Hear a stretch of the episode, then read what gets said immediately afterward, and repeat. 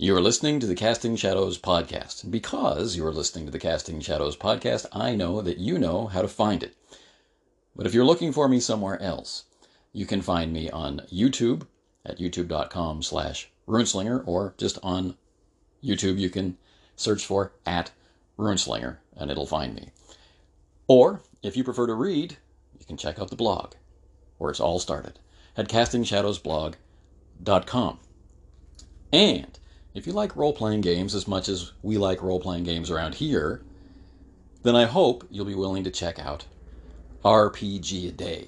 You can find it on Facebook at facebook.com slash RPG a Day. You can find everything you ever needed to know about it at the Autocratik blog. That's autocratik with a K, autocratik.com.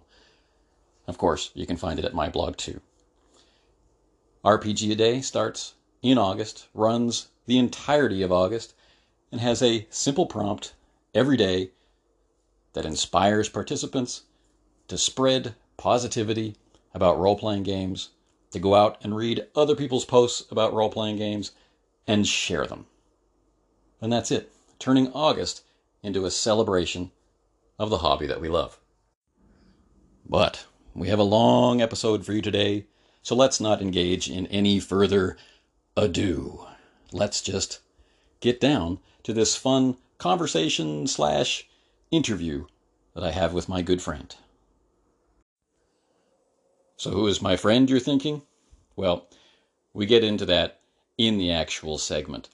But what I'd like you to do is consider going to YouTube and searching for the Umbramancer channel. It's all one word Umbra Mancer.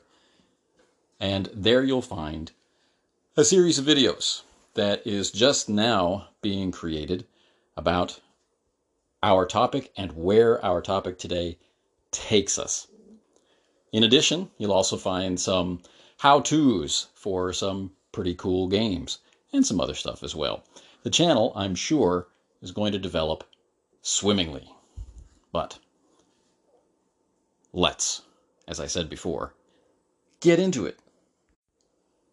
If we take the topic at face value, this is going to be a real barn burner of an episode. And the idea is to help minimize the impact of some of the interference we get when we play certain games certain ways. And when the culture surrounding a game and the culture of play that we have at our table and our conceptions and misconceptions about how things work and what we're supposed to be doing and what all these terms mean and all that stuff gets mixed up and somehow play just doesn't go quite right. And the advice we get, the GM advice and the player advice we get, basically means that we have to ignore or invent or twist or just discard whole game systems. So, does that pique your interest? Then join me. Sit down and talk and explore and share with my friend as we talk about the almost hidden conflict on the spectrum of how we play games, both old school and new, and maybe how we can tame it.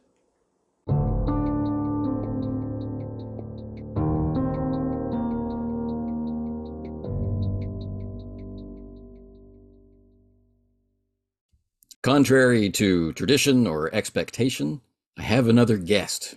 Two guests in the same month. Of course, we're still separated by time and space vast gulfs because, as always, I'm broadcasting from the future. But the voice that you're going to hear is attached to a familiar face for those of you who follow the Runeslinger channel. And my guest, Eloy Cintron, has been with me and Ivan and Francois and our other friends Jose for a while, playing a whole bunch of different games and talking a whole bunch of theory. We have our own private little group away on the internet where we talk dark secrets and arcane lore. And it's a lot of fun. And he's become a good friend over the years. So I invited him on today to talk about kind of what we've been talking about, but in a very specific and useful and practical application for those who play games where there may be a hint of violence. But you don't need me to tell you about it when he is here. So, welcome to the Casting Shadows podcast, Eloy. Thank you. Great to be here. Always happy to talk to you. Awesome. So, tell me about dungeon crawl mode and story mode. Right. So, uh, for years, I've, I've felt difficulties engaging with different iterations of games, specifically uh, Dungeons and Dragons for a, a, a, large majority of the time, in which I found rules that would fight against what I wanted to do, but there was the impulse to do something. And some systems seem to work better for that, and some seem to work against them. And um, over time, having played all iterations of it, basically of D and D at least, I began to look at it through what I call lenses. Right, there's multiple lenses through which you can evaluate any role-playing game, um, and in particular, uh, Dungeons and Dragons. Like some of those lenses might be uh, complexity, like levels of abstraction, where you would have a very abstract uh, game on one end and a very granular, very detailed game. And so you sort of zoom in or zoom out. Mm. And game design will vary depending on how drilled in to that level of granularity they want to be. So, for example, if you're playing something like old school Dungeons and Dragons, uh, everybody gets one swing and it's one action to resolve everything. And if you right. play something like Mythras, every single blow is detailed, and mm. efforts to parry are tracked, hit locations are tracked, damage is inflicted to a specific limb with specific consequences attached to that. So I would contrast that with old school D&D where it's one hit and it goes of a pool of hit points which are an abstract measure of damage or luck or parrying. Um, right. And so that's one lens through which to view a game. And my latest focus has been on on looking at uh, games and particularly D and D through this lens of dungeon crawl mode versus story mode. Now, those aren't the greatest of names for what I'm trying to convey. Uh, they may not sound very technical or know, I like polished, but I think they're practical enough to sort of convey my meaning without going too deep into it. And so right. Once you start seeing the game as having these two opposing forces, right?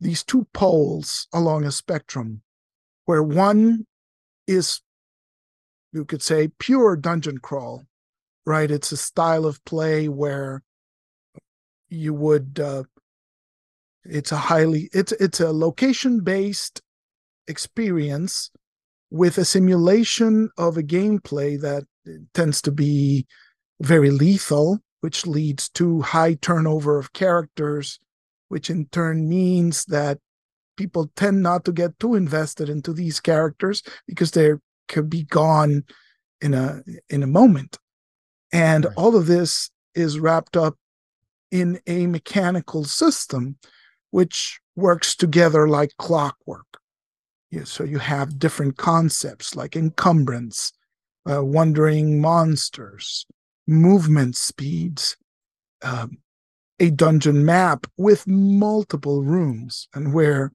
you're tracking inventory of a sort particularly in the form of encumbrance. Uh, you're looking for treasure. How much can you carry out? Can you, uh, how much do you push your luck to go in to the dungeon right. while still leaving sufficient resources in terms of hit points, in terms of weight carried to get yourself out of the dungeon? And so right. it's, if you take that to an extreme, it becomes almost a board game, right? You could be playing Dungeon, the board game. You could be playing HeroQuest. You could be playing things like Talisman, which I believe is the board game that deals in similar subject matter. Uh, right. There's no role play. There's no story, quote unquote story. If uh, if just, you take it to that extreme, if it goes to extreme, which I think it's the absurd, right? Nobody goes there. Uh, it just exists um, as an idea, I suppose. And then if you look at it as a spectrum, well, you say, well, nobody plays that as a board game, right? You might as well play the board game at that point. What you really want is to add story elements to it, right? There's a context. Why are you going into this dungeon? Well, to get a crown, a missing crown from a kingdom or something, or to rescue somebody who's been kidnapped and is being held inside the dungeon. Or, you know, why is the dungeon there? Well, there's an explanation for it. There's a story behind how this thing came to be. Um, you want your characters to be somebody. It's not just random player number one, random fighter number six, uh, which when he dies will be followed by random fighter number seven. And uh, you, you want a name, you want a context. Where does he come from? What's the culture? if only to provide a role playing cue, right? Is this guy a Viking? Is this guy a former medieval uh, uh, foot soldier? Is this guy swashbuckler? character, yeah. Some grounding of this element with which to um, help you portray this character, give give context and depth to the world, and you want to talk to the other player beyond just saying I move five squares, I listen at the door, I kick it in, I roll initiative, which is hmm. almost going again to the absurd end of you're playing a board game now. Right. Although you can't and, switch, you can have the in character dialogue followed by I. Exactly. I this mean, many it, paces, it's, or it's there's an enjoyment to be had from having all the elements. There is an enjoyment to the tactical planning, to the inventory keeping, to the uh, you know, to the enjoying the roll of the dice, right? I roll a 20, everybody celebrates. I roll a one, oh my God, you were so mm. dead. So th- there is an enjoyment to that layer of play, uh, just as much as there is an enjoyment to the layer where you're inhabiting the character, trying to make decisions, um, the more context you are, the deeper those decisions become. You know, suppose you're in this dungeon and you've been told that there is a magical sword beneath a fountain. Right. Well, maybe when you come to that map intersection and you hear falling water down the left hand corridor, your character will be wait a minute, uh, uh, there's a magic sword next to a fountain. This could be it. Let's go left right? And even that small level of context and story, uh, in my opinion, enhances the game. And so uh, there's a desire to at least inject some of that story. Right. But as I mentioned originally, it's a, I see it as a spectrum, right? Sure. So if you keep adding story elements and context, there is an impulse or a desire, at least for me, uh, and I think there is solid evidence to be found within the rule set of original D&D, at least as far as first edition D&D goes, uh, or first edition AD&D, I should say, uh, where there seems to be a drive to take this on a more contextual story direction, which I would call story mode. And so at the very far end of the spectrum, right? You're wanting to portray uh, or, or to experience a game where it's almost uh, like leading, uh, like reading a fantasy novel or watching a movie of some sort, like Lord of the Rings. They go on a quest, right?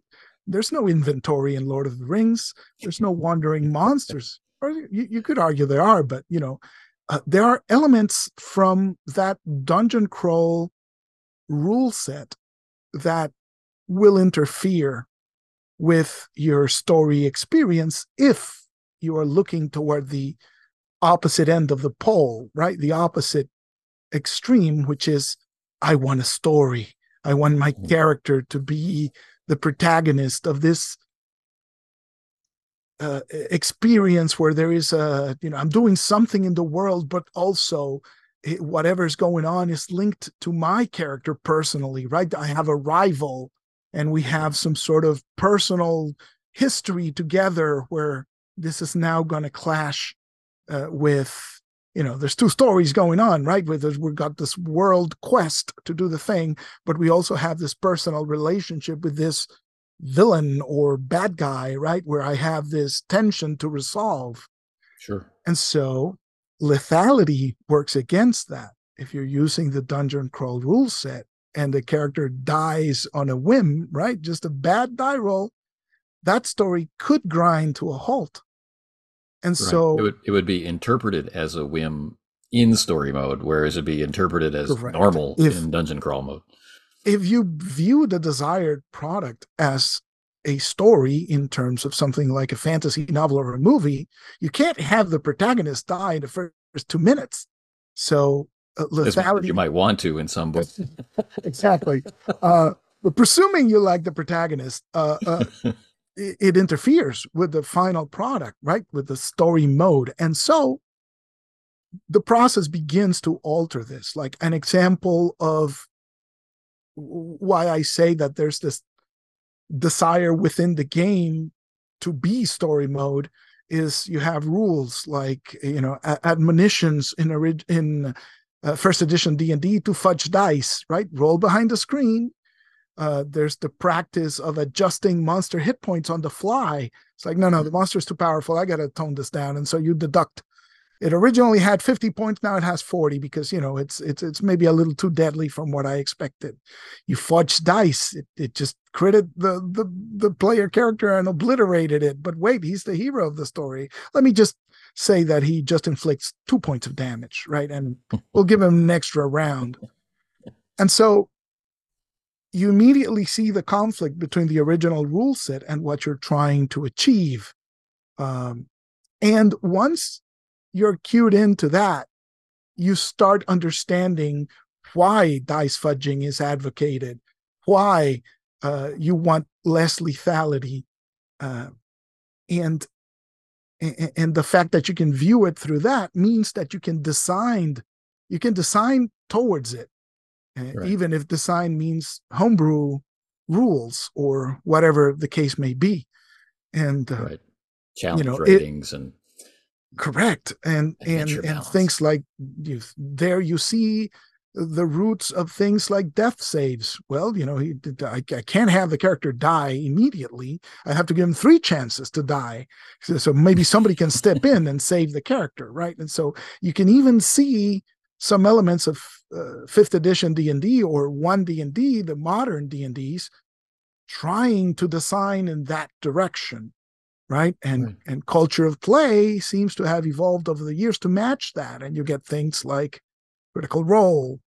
And so, if you look at this story mode pole, uh, we would say that in old school D&D, that would be the Dragonlance modules for first edition, right? where there's a set of characters and they're expected to survive throughout 14 different modules until and and, yeah. and not only survive but improve until they get to this 14th module where everything is going to shake out right? This final confrontation. And that's the ultimate story because what do you do to get there? You cheat. You fudge dice, you do whatever it takes. You just need to get the same guys from the first chapter to the last chapter. And if you go to the extreme absurd story mode end, then you get the apocryphal uh, story of the GM who has a novel in his head and he just invites you to his house to have you provide dialogue essentially yeah. because everything is predetermined. Authentic you know, all, dialogue yeah. Yes, every, everything is you know no matter what happens, your character will survive. Uh, the monster will die when the GM has decided the monster will die. Uh, uh, I, I don't even believe that that's a real thing, or at least I hope it's not. But uh, again, nobody wants to play in that extreme, and so.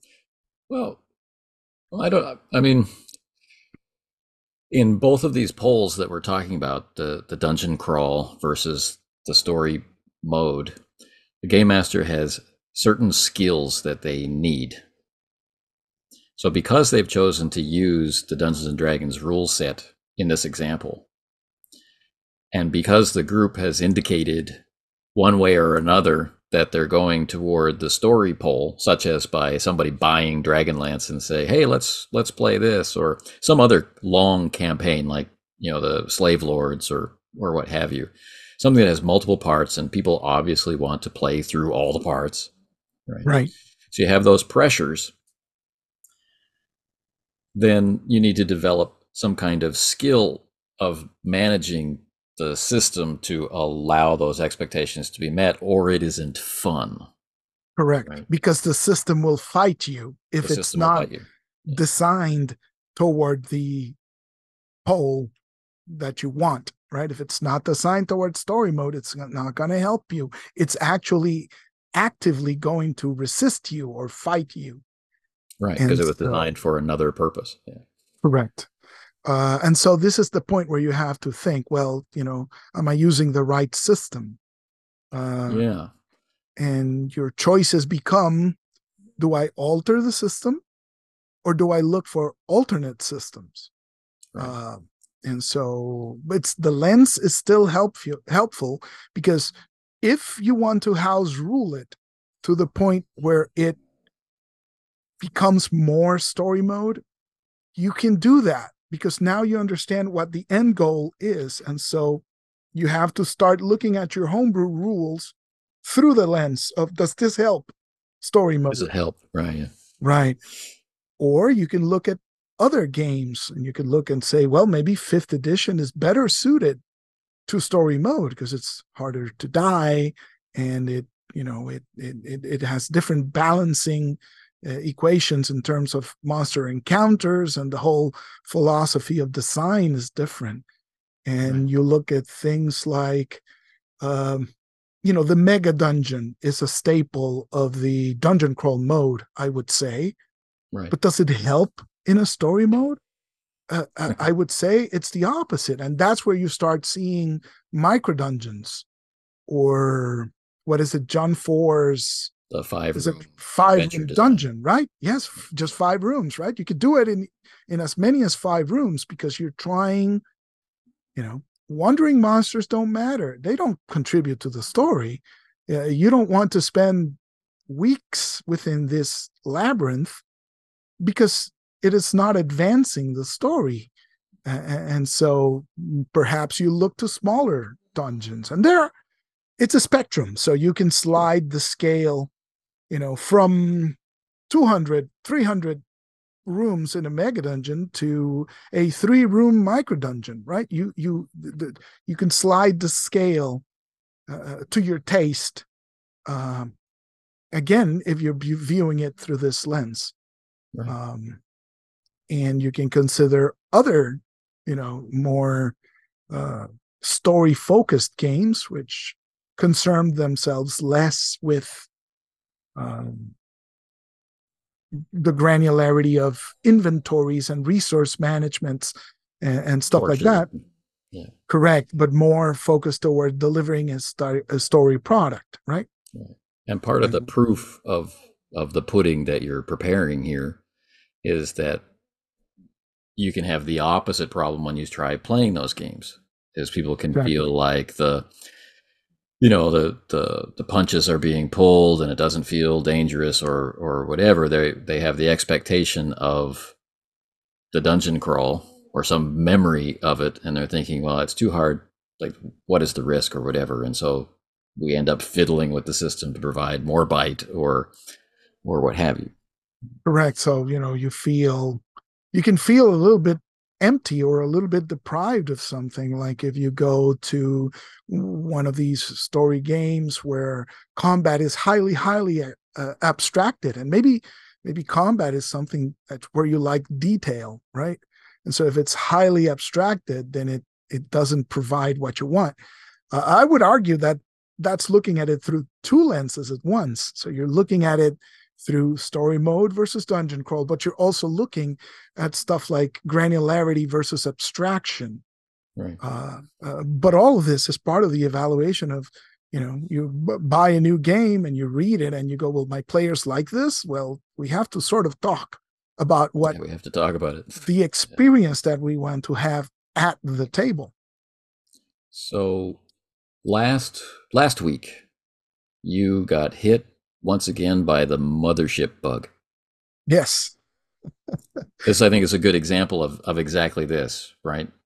Yes. Um, could you Yes. walk us through what happened from your inception of, well, what about Mothership to actually on Thursday this week playing it? Right. So it was a, you know, I don't even remember what I was talking, uh, uh, uh, what I was talking about with Jose. Then he started talking, mentioning about mothership, and uh, I figured, well, we already tried Alien before, and Alien is, um, it's pretty granular. Um, In places, yeah. in, in places, right? It, it drills down into into certain areas, um,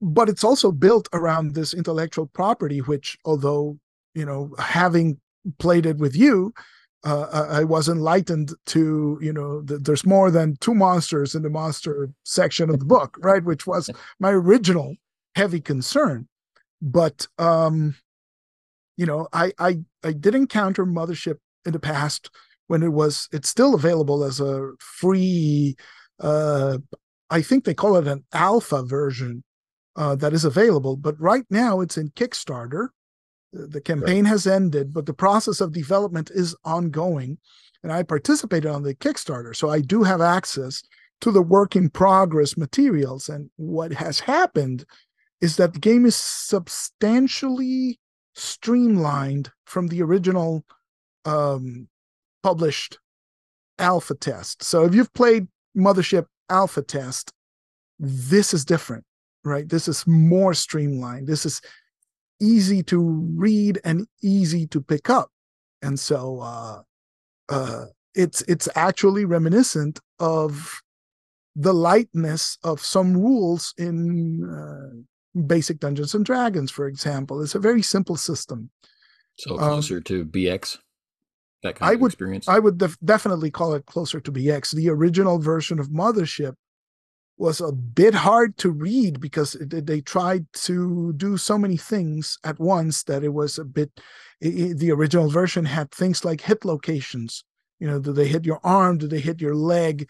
Uh, and so it had a level of granularity, right? That is not exactly what you would expect from a, a, a, a supposedly old school inspired thing. Um, but the new iterations uh, bring it closer uh, to to BX in the sense that you can actually have the the game master, in this case called the game warden, uh, just know all the rules and the players know nothing, right? And you can explain it in moments. It's a very simple system. It's uh, adapted from percentile games, so something like uh, uh, Chaosium uh, basic roleplay, right? So it's it's roll under your percentile to do X things. It's only that it's very condensed. You have like three stats, and you have like two saves, or three saves and four stats, and skills are presented with. Do you have the skill? Yes. Well, you can add ten uh, to to your skill, right? Or are you a master of the skill because you've studied beyond certain? po- Well, you add twenty, right? And so it's a very simple thing. Um, combat is likewise very simple. Few die rolls, everything is resolved. But the beauty of it is that the, the company that produces the game also produces uh, a couple of supplements to it. And one of the supplements that produced is uh, uh, what I would call a module um, Right. named Gradient Descent, right? An adventure. And it is essentially a mega dungeon in space, right? It's a, the concept of a mega dungeon translated into horror science fiction. And it is very well done. And because it's the same company, the Kickstarter is updating uh, the rule set and the modules at the same time. So everything Cool. is is and they've even provided like conversion guidelines. If you bought third party materials, you can just do the conversion yourself. And so being a light game and being experienced with mega dungeons, it was just a matter of we'll read the rules. Uh, I got my players to read the rules because they're very short. And it's like, please read the rules, help me out with the mechanical aspects while I read this dungeon and figure out how we're going to approach it. And because it is what I would consider to be dungeon crawl mode, there's very little prep on my part. It's why are they going in there? And that's about it. So what I did is I handed them a copy of the map, which a lot of people in the mothership community would say it's a big no-no. But I would argue, having played Mega Dungeons for years and years and years, I would say that handing them the map is actually the secret sauce that that right. makes this completely different. It's the sci-fi setting is especially well suited to handing somebody the schematics for a space station and saying, "Here you go. There's 60 rooms in here. Uh, well, there's more than 60 rooms. There's like hundred and something. I don't know. Uh, and what I did is I rolled up a random item and a random location and I did it three times. And I said, well, your employer wants you to go in there and pick at least one of these to go after, right? If you can get all three, that's awesome. And if you can get just one, that's great too. Or just go in and and and you know wander around and see what you can find. And this adds the layer, the, the novel experience of well, not only are we going in, we're planning a route. We're going in this room and we're moving through it and we're coming out on this end. And so that to me, that fundamentally changed the experience. Sure. Right. Now, it's a question about the spectrum. Most of this is in the hands of the players. How much of the character layer, how much of kind of a shared genre layer did they choose to bring in? Like, was it a bunch of players talking about moving their awareness through zones of play, or were they preparing for a, a bunch of guys to you know to go in and and get well that's that's the beauty of the players right? And so our our group of players because this is our group you're of course invited to join in anytime you you have uh, available but everybody it's they rolled up characters in seconds because there's an app that you can download to the phone and you just click it and in microseconds it pops out a character and so you know you don't like it you just click it again and just you know you can go through 60 characters in a minute and and just you know find one that you like and play that one. But what can they you adjust do the character once yes. it's been generated? Yes any aspect of it you don't like you can edit and and obtain and there's a way to get a pdf copy of it. I don't know how the guys did it but they figured out how to extract the pdf because uh, I again I was focused on on on preparation of of the of the game itself, but uh, but of course this is where the the story mode component comes in is they're bringing it, but right. also the dungeon is bringing it as well, right? So this is the type of situation where you see backstories come in, and then you you have to decide, well, you know, how much of a backstory do you need? In a dungeon crawl mode game, you're expected to die pretty quickly. And so the answer is a very short one, right? You know, it's a former Marine. Okay, former Marine That's enough. is great. You know, former Teamster, former Teamster is enough, right? We can develop the personality as we go along, but they have the context, right? For the a little bit of role play. Um, but further, the game, uh, the, the the the module is beautifully designed and the layout is perfection as far as uh, a mega dungeons goes because information is delivered in bullet points it is very easy to read and understand and it is sparse text which is evocative enough to allow you to expand on what's going on in your mind right. and so starting with a map that incorporates things like scale. So you know how big the room is just from from looking at the icon on the map? Uh right. reprinting of sections of the map in the book where the key to those rooms is located. So you can read and look and see routes uh, route information connecting the rooms telling you whether this is a con- uh, a ventilation conduit it's an elevator it's an airlock uh, right. each room describes things like lighting and zero gravity or artificial gravity and so immediately uh, you have a sense and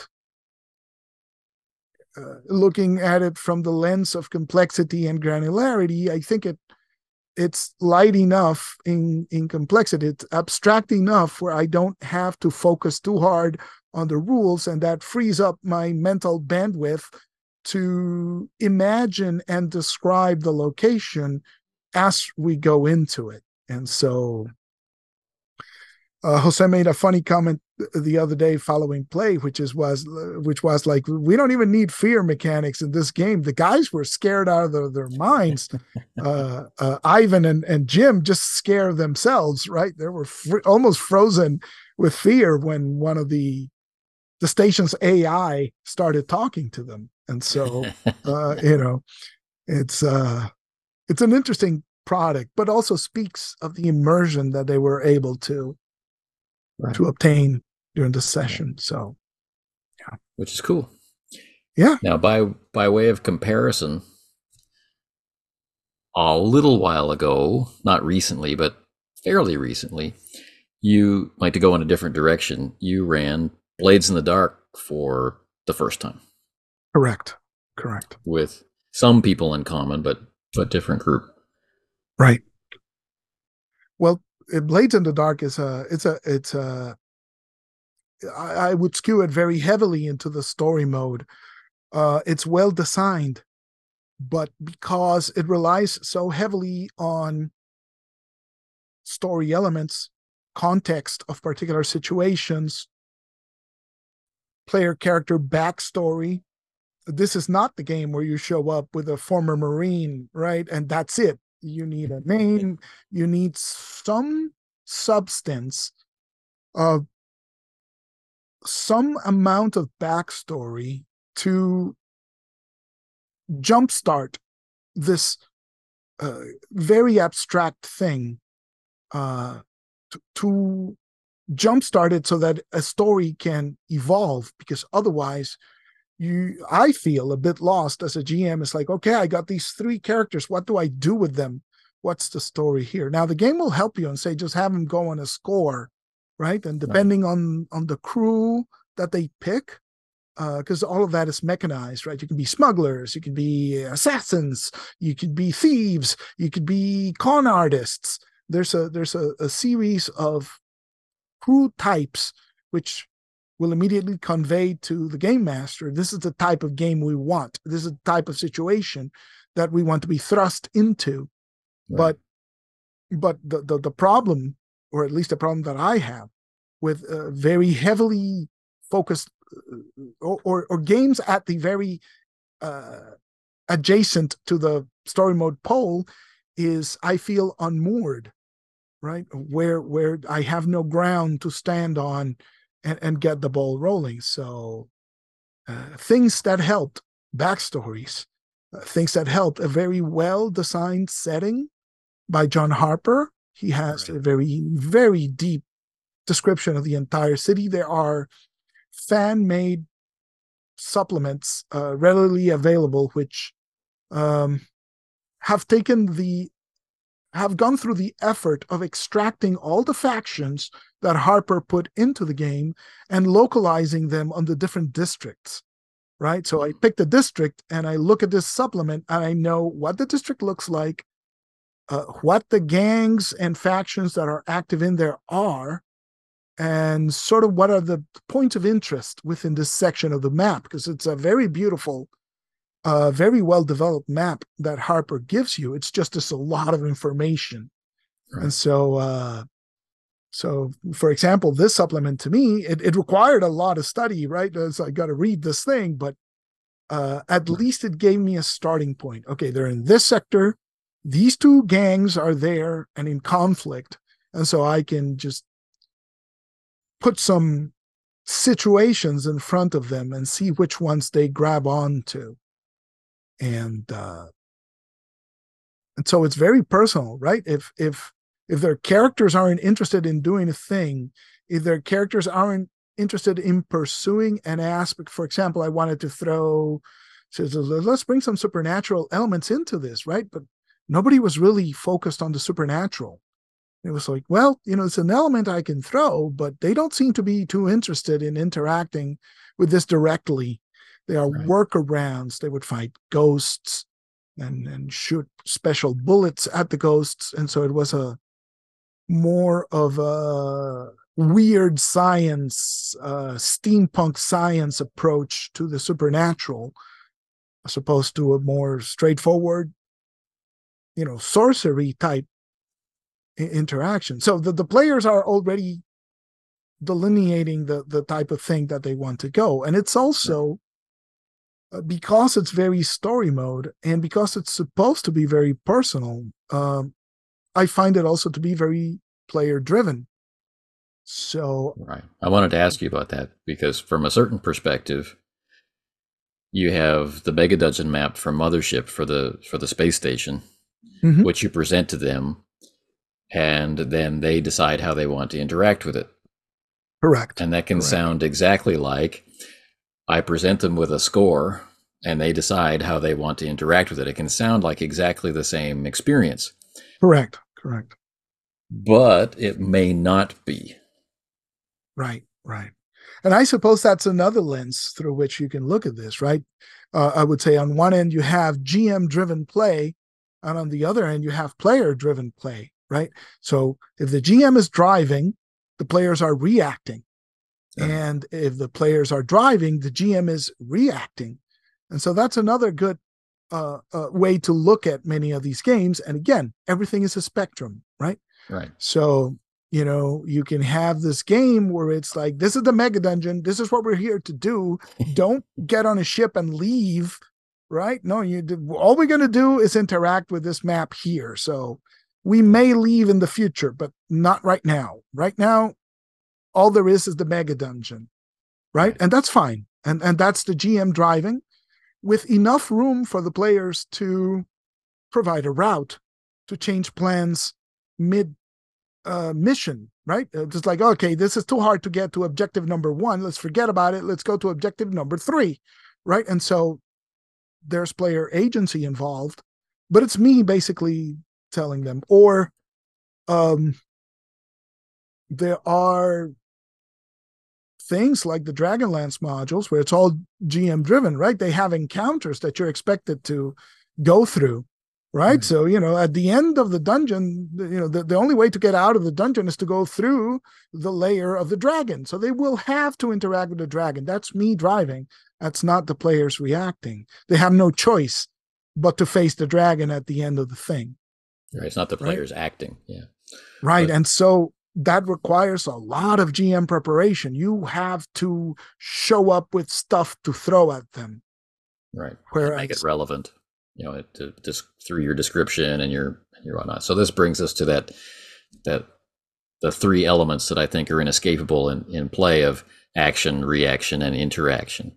Yes. You know, so the the players to some degree or another need to act and the game master's characters the npcs need to act and they need to mix with each other and act and react and interact and hopefully this is also happening on the player level as well like we can choose for role play or not we can have lots of action and minimal interaction on the character layer but lots on the rules layer right? Right. Or tons right. on the player layer as we're telling our jokes and, and things. And I find it pretty fascinating. Right. And so they're they're games where I would argue it's all player driven, right? And the GM just reacts. The player says, I want to go do this. And then you have the GM player are, are, are thinking, well, you know, what would make the player quest to do the thing? What would make it interesting or difficult, right? And so you throw obstacles in in their way to make things interesting for them right uh things they want to overcome yeah exactly and it's funny because you know, as I said, that's a spectrum, right? You just show up each week and you have nothing, and you're just waiting for them to tell you what to do, and you're improvising obstacles on the run, right? One. But there's also there's also like a middle ground where it becomes a dance, right? Yeah. I bring stuff as a game master to throw at them and see what sticks. And on the other hand, they tell me what they're really interested in doing, which might be one of the things I just threw at them, but it might be something totally different. And then it becomes my job to uh, make that e- experience that they want to have interesting and and and vibrant right so it becomes a dance sometimes i lead sometimes they lead and Right. and and that's a very satisfying way to play i think Yeah. Well, that is that is play. You know, you're really en- engaging with it as as play rather than presentation of preparation, right right? Or full on improvisation at the other end of the spectrum, right? You are somewhere in the middle. You are you've done your preparation for improvisation. You're ready, right? You're comfortable. You know what to draw on from the material that's relevant, whether that's genre considerations or whether that's uh, uh, familiarity with lists of wandering monsters or monster types associated with the area or exactly. legends and lore or rumors or you know whatever. You know you're ready Yeah. to play. Yeah having tropes of of what's expected of the genre right? So you know locations or the type of opposition that they're going to encounter which will vary you know if you're playing all for one you know it's bridges and and horses and uh, you know the cardinals guards showing up or Yeah. there's you know smuggling of something going on uh, duels that type of idea you prepare it beforehand so that if you need to improvise it's like maybe it's time to have a chase uh, somebody wants something from them or you know some something to Right. that effect right Yeah. yeah. Mm-hmm. right on so as you say it's preparation to improvise it's yeah. Right. Yeah. Mm. and we can better prepare for that by being aware of the kind of drives that exist in the group and being willing to talk about it and the the friction we're going to experience in the chosen rule set you know Correct. everyone shows up wanting an in character as character experience wanting lethality and we're playing something which doesn't provide us any of the information to Right. give that the fun that we're looking for then it's going to feel kind of flat regardless of how much we like each other and how well you know we we gel as a group and and how much fun the session was. There's going to be some lack of connection to the to the game. There's going to be a then- mismatch of the expectations and what the game can deliver mechanically or what the game is mechanically designed to support. So you might be working with good infrastructure from the rules and the setting or you might be working on a mm-hmm. precipice without a net right and having No to, to, yeah. to to build everything as as you go. Right. So so, that's- understandably you get tired right? Yes. So the players have a, an experience that is solely rooted in their friendship we had a good mm-hmm. time together. And the game master worked really hard and demonstrated a lot of skill and they enjoyed flexing their muscle and everyone seemed to have a good time so that's great. But at the same time the lifespan of that game is doomed. Correct. And soon we start talking about hey didn't you just get some kind of kickstarter delivery? Right right. You know i'd like to point out that in our case we've we've had a little bit of difficulty with the game master who's running the the the other session. He's he's hit a bit of a busy season at work. And so it's like well we find ourselves without anything to play on a thursday. Sure. so you know we decided to life doesn't care for your preferences. Exactly. Exactly. So it's like well i could get this ready in 24 hours. Can you? And everybody's like sure can. So it is super important to maintain momentum. Yes. Yeah. And, and keep playing. But uh, all i was talking about was was just the you play some sessions and it's fine but it could be great that it could could be great too. and and that requires a conversation on the player level right uh, before the game starts. That's a that's a very important session zero, right? What do we expect of this game? Uh, is everybody on board for this type of experience? Um, what do we do if gonna, it doesn't meet those expectations? Right, right. How long do we expect it to go on? And the answer is usually it'll depend on you know, how happy everybody is. But we'll play forever. Um, but there are games which are just fine with a handful of sessions, and others are just great if they go on forever. Right. So yeah, so that's you can you can feel done with some games. Yeah. Some games are hyper focused, right? There's very curated, very specific experience that you will have. And once you have had it a couple of times, it's like, you know, I think we've explored all permutations of this particular limited experience. And so by definition, it's like, okay, I guess we play something different. Right. Right. I mean, unless it's unless that experience is your default.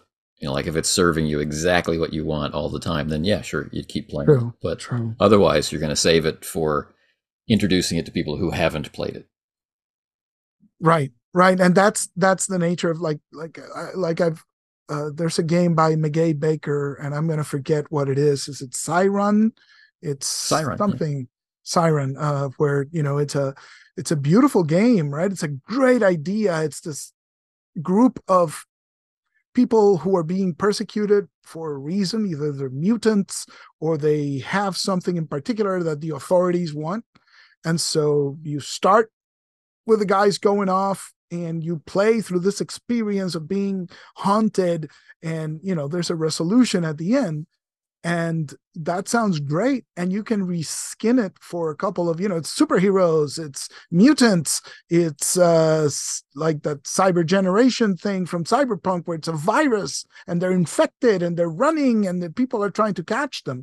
But after you've played it five permutations of that are you going to keep playing? Well no it's a limited experience right? You're going to play with one group of people a couple of times and then it really becomes useful for convention play different people uh, uh, you know showing the game but it's by nature it's circumscribed to a very focused thing. So there's all all types of games right? Right. Mm. all right.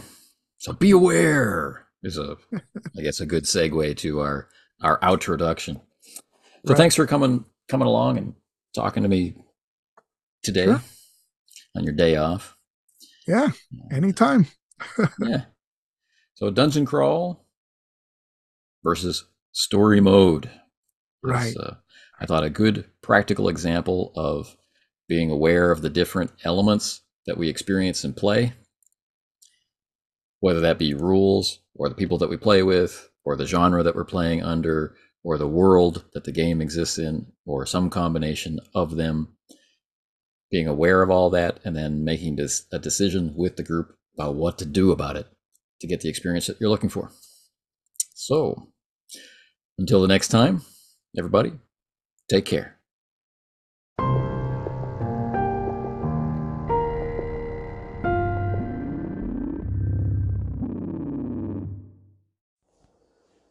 Now, I probably know what you're thinking. That was the end of the episode. And I wrestled with that, wrestled with making a separate episode to deal with what comes next or to try and combine them together. And I've opted, rightly or wrongly, to bring them together because what follows is really significant context. If there has been one consistent form of resistance that I've encountered when talking about how we play, why we play, the methodology of play, techniques to doing specific things in a moment of play, and so on and so forth. The resistance has been why do we need to talk about it? Why can't we just play?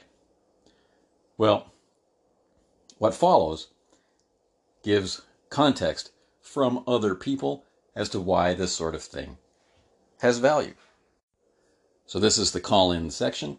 We're going to hear calls from Che Webster and from Jason Connerley. Che Webster, of course, is the host of Roleplay Rescue, and Jason Connerley, of course, is the host of the Nerds RPG Variety Cast. If by some weird quirk of fate that you've discovered this podcast before discovering those podcasts, definitely check them out. But anyway, let's start with Jason. Anthony, Jason here. So I'm about 22 minutes into On Framing Layers as Cakes, your latest episode at time of recording this call. And you're talking about, you just finished talking about your experience being deeply immersed and how it doesn't outwardly show so you can understand why people wouldn't that, that don't haven't had that experience wouldn't understand it, actually experiencing things as the character or you know falling away and I, I mean at some degree you know you're not the character right? But still that that total immersion what Che Webster and Daniel Jones are going for with that otherworld immersion. And and I've kind of seen that a couple times. Once in Che Webster's game, actually, where where he was trying to run his otherworld immersion game, and we were there, and he had everything behind the GM screen, and we were doing a combat in a barrel mound, and very much I had that fear in the pit of my stomach, butterflies in my stomach as, as I was fighting a creature I knew I was vastly outmatched by. So, you, you know, I, I have had that experience, but but also in another game that was. So this is Blacklight, which is a hack of not a hack, but it's ICRPG, but designed to run as Delta Green or Bureau 13. Stalking Night fantastic because that does Delta Green well before Delta Green was ever a twinkle in somebody's eye. And in that Black Hack game, it was very well done. Mark, the author of Black Hack, is the one that was running it. And we had a great group, and we had all agreed ahead of time to get rid of all distractions. And so we weren't doing any kind of jokes, any kind of out of game talk. This was an online, both these experiences were online games. But, and in the Blacklight game, you know, I dim the lights and, and just let myself be the character and, and not get distracted, not look at other devices, you, you know, do anything else and and it, it was very well done. And when we got to a point in that game, the there there was an artifact that possessed one of the characters, and actually it would it would kind of possess anybody that touched it. And two of the characters, not one of mine, I was actually an observer in this, but two of the characters actually kind of were being twisted by this object to, to fight amongst each other. And it, it didn't actually come to physical blows, but, but watching that and watching that, almost like if you think of the Avengers and the argument over the staff and, and there when they're on the helicarrier and, and they're all twisted and, and turned to fight each other. It was something kind of sort of like that. And it, it because the players gave their all and, and, and just t- totally accepted the situation and went into it, it, it was just so well done that it you, you know you felt like you were there, right? you, you you worried and for the, the the sake of those characters and what was going to happen because of the, this argument and, and, these hurtful things that were happening between these two characters. It, it was very well done. Now, you can argue, does the system have anything to do with that? In this case, probably not. It was the way the GM ran the game and the way the players approached the game to fully accept it. And that's kind of thing. We kind of talked about that on, on an old Cerebrivore episode where we talked about running serious horror games. But I do think it's possible, but I think it, it definitely takes that full buy in by the whole group so nobody breaks the mood. And there, there are other things you can do, but yeah, so, so I think this actually kind of does relate to that serious horror episode of Cerebrivore a little bit. And, and some of those tips that we talked about in there could possibly help people towards this full immersion process if they're open to it. Now, there's nothing wrong with not doing that. If you want to play RPGs as an adventure game, like say Taylor over Clerics Wear Ringmail, that's totally fine. That's not a bad thing. It's not wrong. It's and, and that's the great thing about RPGs, or there's so many different ways we can interact with them and play them. So, anyway, just some thoughts. Uh, almost five minutes of thoughts from the first 22 minutes of your episode. I 100% agree about the relevance of that Cerebrivore episode on horror. And I hope people will go to the Cerebrivore podcast and check that out. It was a lot of fun to participate in. And I think we only began to touch on some related topics, such as immersion. So maybe that would be a good idea for another Cerebrivore episode focusing on experiences of immersion, particularly different ones, because most people tend to focus on immersion in character in some way as the entirety of the topic. But clearly, I think across the breadth of the hobby, we can show that there's a lot of times, situations, and things in which that immersive property or that engagement property or that flow state will manifest that doesn't get enough talking about.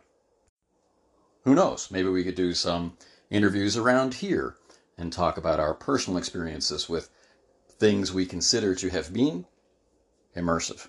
But Jason's not finished. He has another call. Anthony, now I've finished your latest episode, and I should have waited. I guess it's probably rude to get excited and call in halfway through an episode or a third of the way through an episode. Although sometimes, if we're in the car, we can't take notes and we may not remember what we were going to say after listening to an hour long episode. Not complaining about the length, by the way, I enjoyed the longer episodes. But I did want to say that I should clarify the Black game I was discussing, where we felt that immersion and, and you know, this connection to those characters was just played as a traditional game, rolling dice and all that kind of thing. So that, that was not everything pulled behind the screen. So I've experienced that kind of thing both using the otherworld immersion techniques of uh, Daniel Jones and Che Webster pulling everything behind the screen and in traditional games. So I don't think one is necessarily required to get to that state. But I think I've spoken enough and I'm coming up on some bad traffic. So I will talk to you later. Take care. I have to admit, I enjoy the excitement, the contagious excitement of someone, someone stopping the recording, leaving a message, and then going back to the podcast and then leaving another message. I really like that interaction. And I like how it shows how people think, sometimes in parallel and sometimes in completely different directions. Because I think that's as close as we can often get to some really dynamic conversations with us being spread out across the globe like this. So keep calling in when you feel motivated. Totally works for me. And yes, to your point about immersiveness, it's not just in a state of isolation where we're trying to, to minimize distraction. We can experience that direct connection, that direct engagement, that immersive property in a lot of weird situations. So, yeah, we definitely need to talk about this. But to close out this episode, we'll take our message from Che Webster and finish out the show. If there's a reason why we do what we do around here, it's because of experiences or revelations or realizations or decisions like what you're about to hear. Hey Anthony, it's Jay. I just uh, part way through, just the first part through your episode, uh, kind of responding to the frames and layers conversation that we've been ha- having, and um, you mentioned talk of your video where you had had a particularly visceral, um, otherworld immersed kind of moment in play, and you kind of annotated that. So I'd, I'd love, I'm probably going to check that out. But there's something you said which really struck me, and that was this um, simple idea that actually I'd, I'd never occurred to me that there may be people out there who have not actually ever experienced what we're talking about. That there are people out there who have never really experienced in character as character, character immersion, otherworld immersion, in the way that you know I hunger for and really enjoy, and and you seem to also truly kind of experience and enjoy. And you know what? It, it, it had never occurred to me that there are people out there who have not yet experienced that, or perhaps even because it's a skill. I think actually there's a skill to this um, that is uh, uh, maybe a skill I haven't acquired or or been taught to do. And I'll be honest, there's a part of me that immediately felt compassion. It felt kind of like, whoa, that I, I really, I, I would want to give that a gift to anybody. and there was another part of me that then was entirely humbled by that and recognizing how incredibly lucky I am to be able to experience the games the way I do. So thank you for that.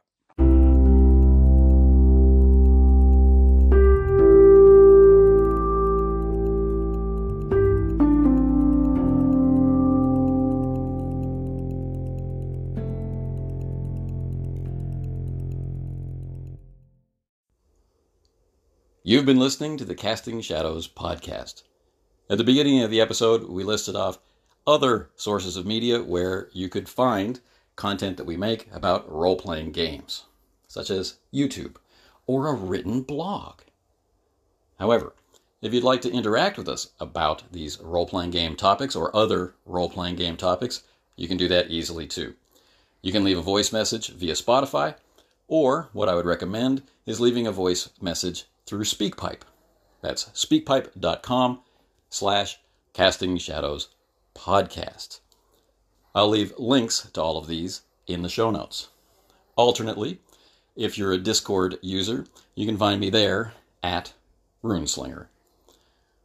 Or if, maybe not or, maybe and, if you enjoy games powered by the Ubiquity role playing system, such as Hollow Earth Expedition or Leagues of Adventure, Space 1889, Desolation, All for One, Regime Diabolique, or Quantum Black. Well, you can find us at the new Ubiquity role playing game Discord. I'll leave a link to that as well. But anyway, until the next time, take care.